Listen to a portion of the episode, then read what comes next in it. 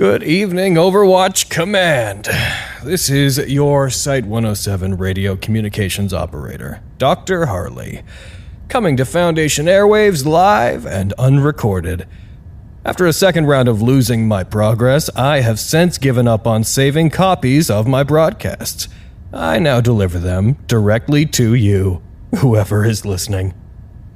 We have reached the middle of our third cycle, or what we assume to be the cycle. Testing continues, work continues. Life continues, even if it's different now than it was before. And boy, is it different now. With the help of our incredible engineering team, the site intranet is back online, meaning we can send local messages again. It also means we have access to our most recent backup of the Foundation database. The records department is now using this to cross reference documents about other extra dimensional SCP objects with our findings in hope of finding some common threads. The rest of us are also reading any anomaly research our clearance will allow because we are so very bored all the time.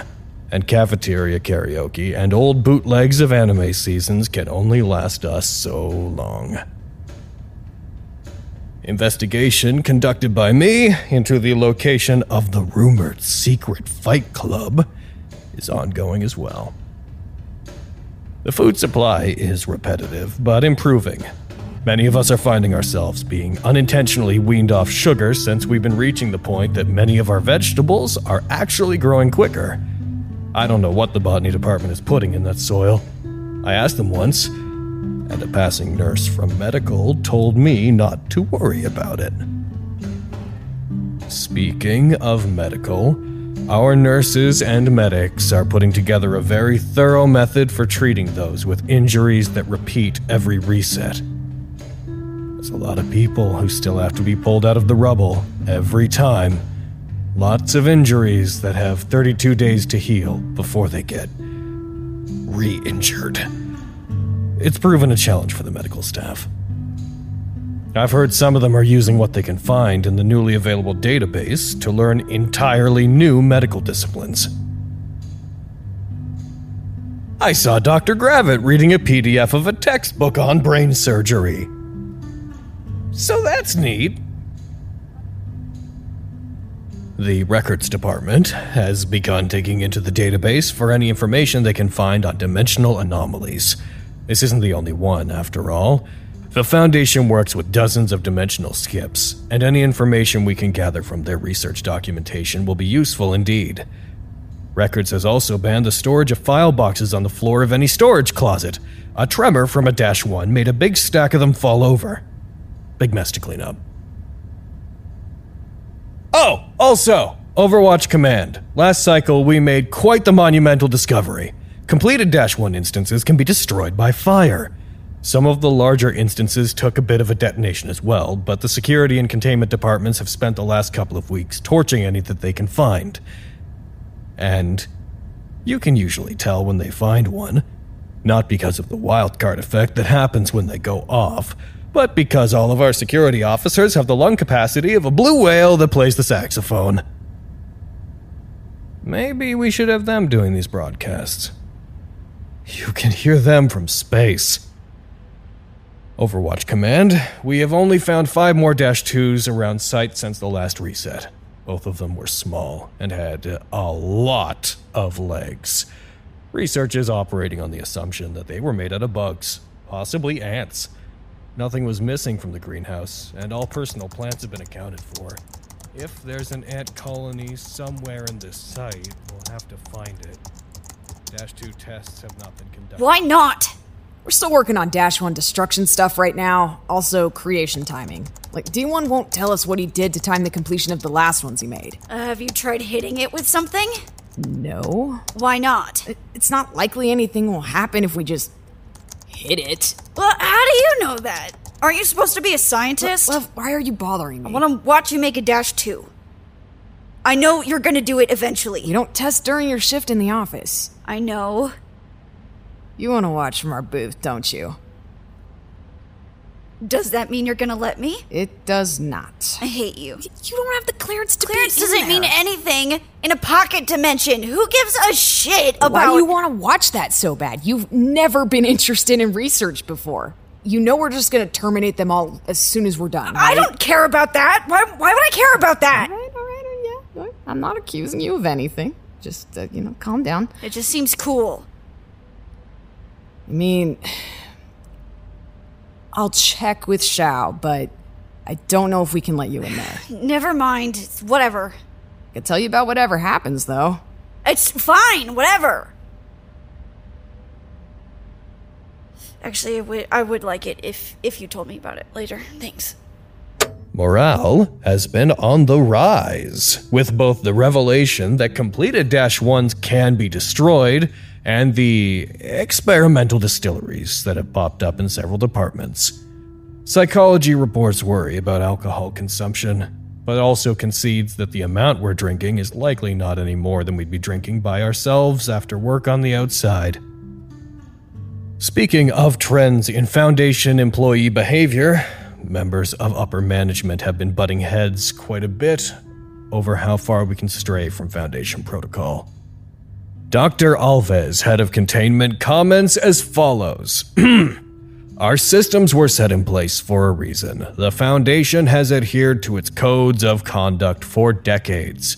But it is not for the sake of tradition, it's because these systems have been proven to work time and time again. By straying too far from them, we risk making our situation worse.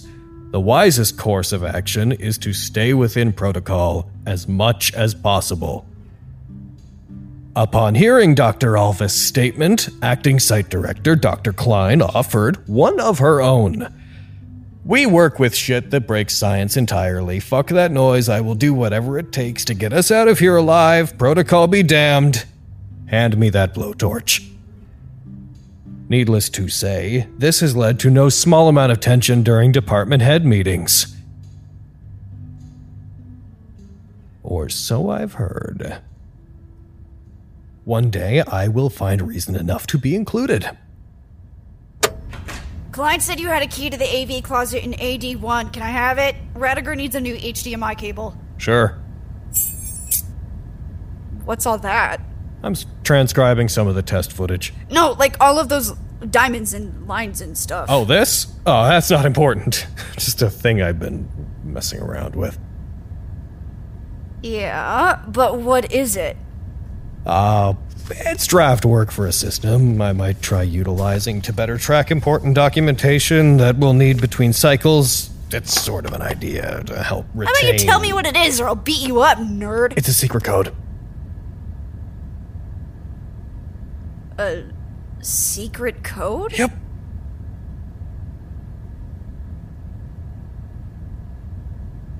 Cool. Really? Yeah. I mean, you're still a massive dork, though, but uh, it looks pretty cool. Oh, well, I'm glad you think it looks pretty cool. You're welcome. No, I'm gonna steal your keys. Bye. Please don't. Gonna. Oh, oh, love, wait. What? Do you do you know how to do stick and poke tattoos? Of course you'd think I know how to do stick and poke tattoos. You won't make such quick assumptions about people like me. So do you? Yeah, I know how to do them. Seems that my coworkers and I have lost some sort of burden. This new sort of freedom has loosened everybody up. I've seen fresh ideas coming from people I never would have guessed. A library of books, movies, and the like that we have been steadily compiling over the last few months is starting to make a real shape of itself inside the AB floor break room.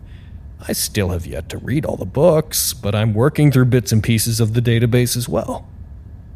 We have our hands on a lot of crazy stuff. Is that good or bad? Depends on who you ask, I suppose. Personally, I'm a little surprised at the kind of information a level 2 like myself has access to. And especially considering some of the other level 2s I know. You write so much. I know. It helps me keep everything in order. This is what in order looks like to you. Stop breathing all over everything. You're gonna mess up my system. Okay.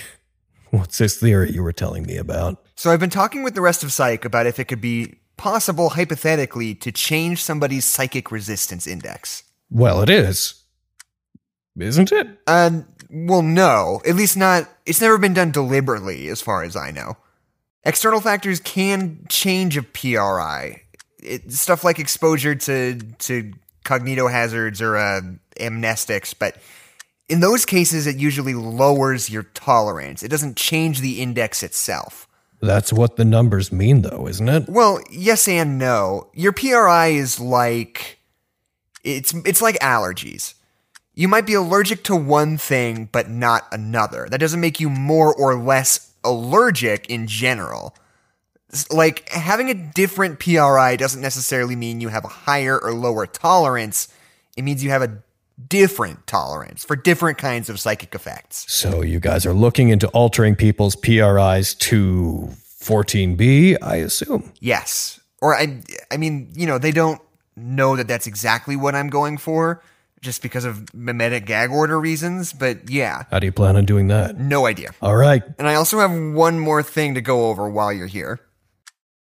you're making the face. Don't know what you're talking about. You have a scheme. Go ahead and sign this. for We'll read it.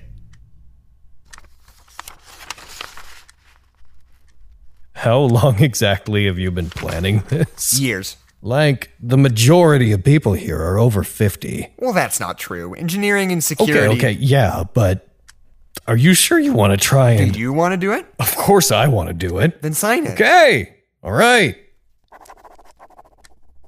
Is this all you want? Yes, it is. Thank you. Who else is signing off on it? Shao said I could do it if I got a sweeping majority. Shao said that? Really? Yep. As far as survival goes, things are going as well as they can, given the situation. Botany's food garden is growing nicely, maintenance has found some very clever ways of cooking what we have in storage. The two liter bottle of Dr. Pepper is now something a department has to win in a lottery, much to the chagrin of the security department.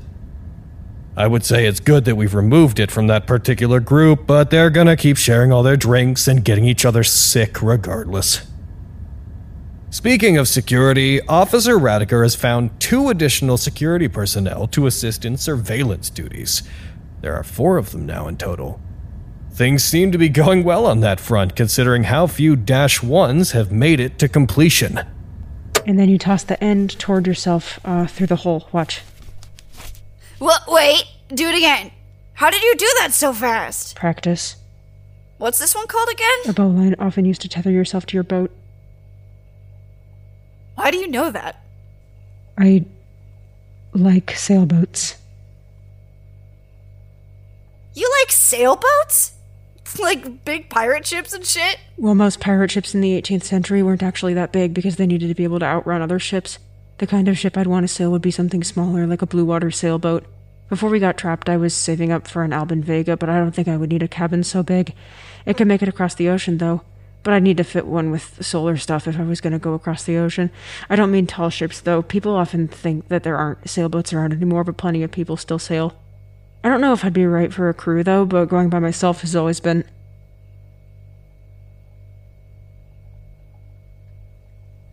Sorry. So, sorry for what? I think that's the longest I've heard you talk. Like, ever. Sorry. Shut up! It's cool! You're so weird. Can I borrow that rope? I want to practice that thing you just did. Sure. Why does your bag have a potato in it? That it doesn't matter. It didn't work anyways. And now here I am. Just you and me, Overwatch Command. The last couple weeks have been the closest to normal we've had since we got here. And we're glad for it. I have worked for the Foundation for a while now. I don't regret my decision to come here. Somebody has to keep people away from extra dimensional rifts. It might as well be me, right? There are. There are worse places I could be stationed. There are smarter monsters, larger catastrophes, faster spreading plagues. I'm grateful for what I have. I'm grateful to those who can work worse assignments than I could ever stomach. Some of these files, whew. I'm just glad I'm still alive. I think. But if I may be candid, Overwatch Command, our trend away from protocol has been great, actually. I feel a freedom I haven't in years, like a kid with a substitute teacher. It feels like we have full control over what happens in our site because we do. It's not like we've received any outside directives. Alves is right to a degree. The systems do work. But there's room to improve, isn't there? We're growing our own food. We had a movie marathon in the canteen last week. People I've known for years. I've watched them loosen up in ways I've never seen before. So, obviously, we are continuing our work with renewed fervor. And it feels really good. I feel really good. Everything is okay right now. And on that note, I am going to leave you to continue your search for us. I am supposed to be meeting with. Hey, open up. I got the needle. It's unlocked! Just open it! Goodbye for now, Overwatch Command, and the Silent Void. As soon as you can, find us alive.